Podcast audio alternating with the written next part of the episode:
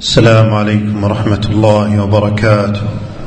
إن الحمد لله نحمده ونستعينه ونستغفره ونعوذ بالله من شرور أنفسنا وسيئات أعمالنا. من يهده الله فلا مضل له ومن يضلل فلا هادي له. وأشهد أن لا إله إلا الله وحده لا شريك له.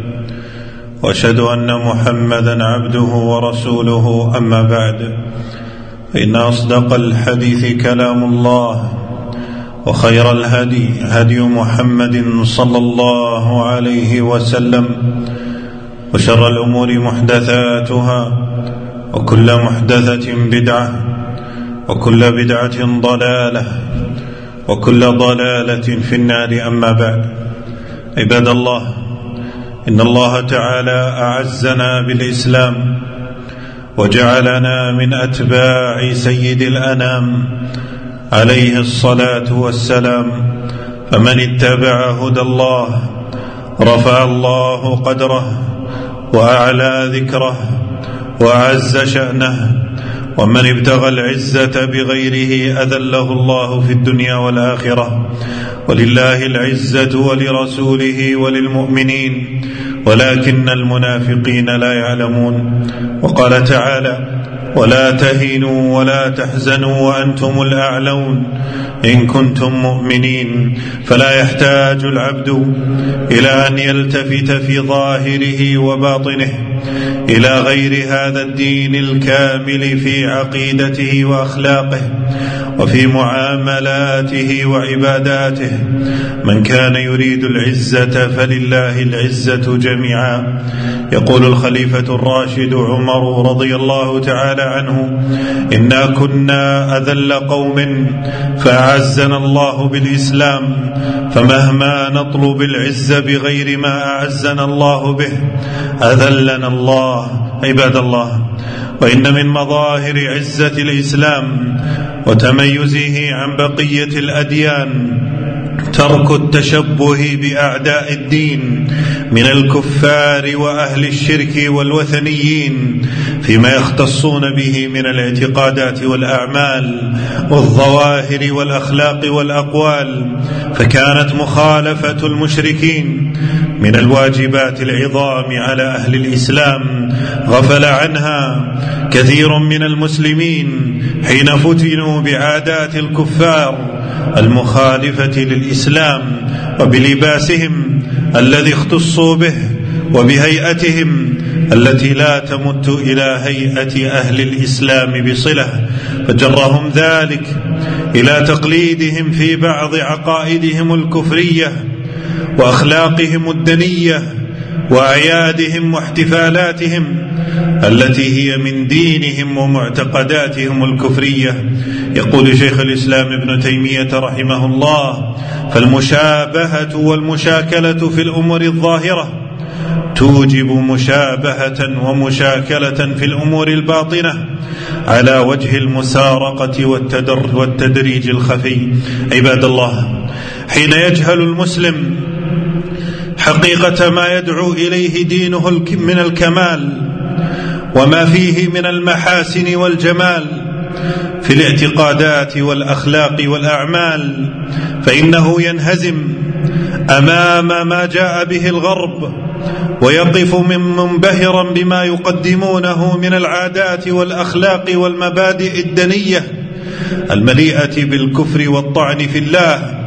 والداعية إلى الرذيلة وإلى الأخلاق الدنية وحين لا يعرف المسلم حقيقة هذه العادات ولا ما تتضمنه من الاعتقادات يظن أنها مجرد حركات أو أعياد ومناسبات.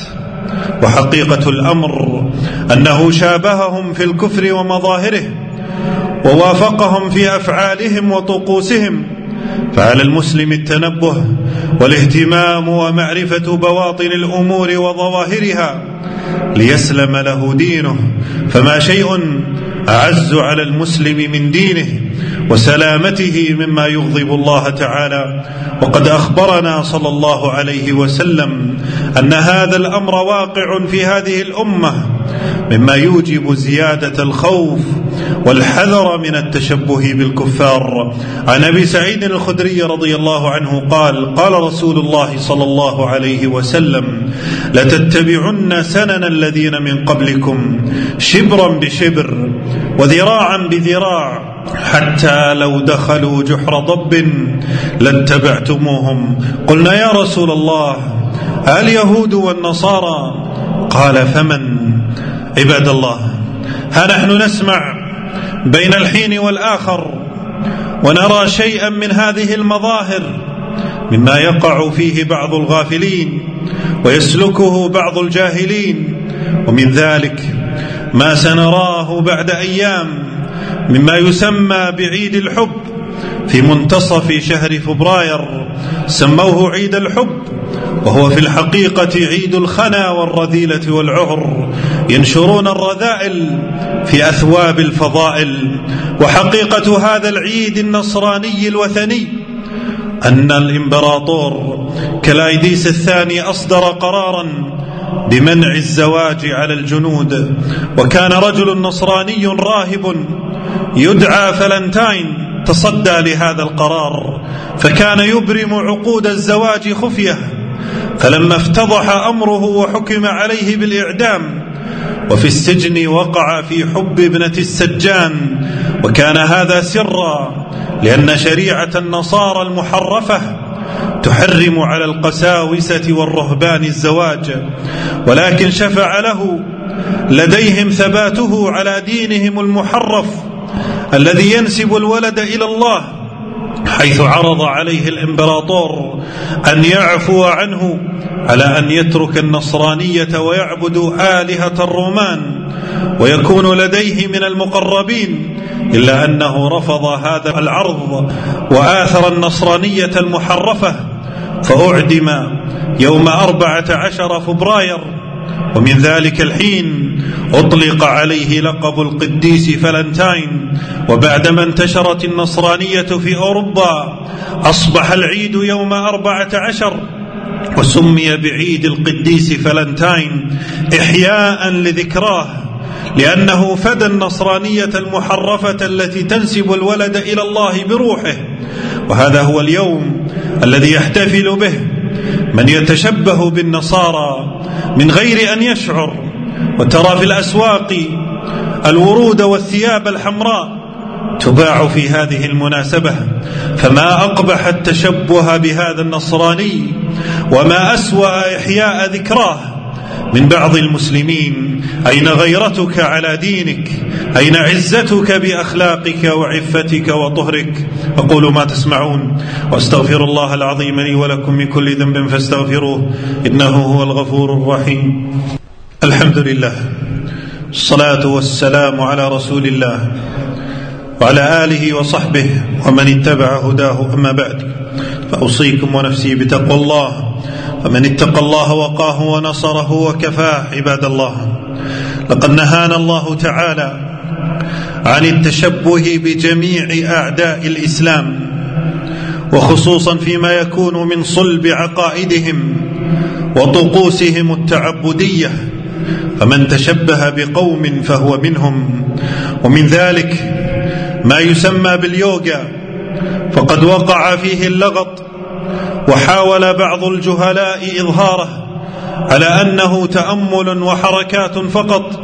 وحقيقة الأمر أن هذه الرياضة هي عبادة هندوسية والغرض منها عندهم هو إنهاء تجوال الروح واتحادها بآلهتهم وهي من العبادات التي يتخذونها في طقوسهم ومبناها على إنكار البعث والجزاء وتناسخ الأرواح وتنقلها بعد موتها إلى أجساد أخرى. وذلك عن طريق التأمل بحركات خاصة.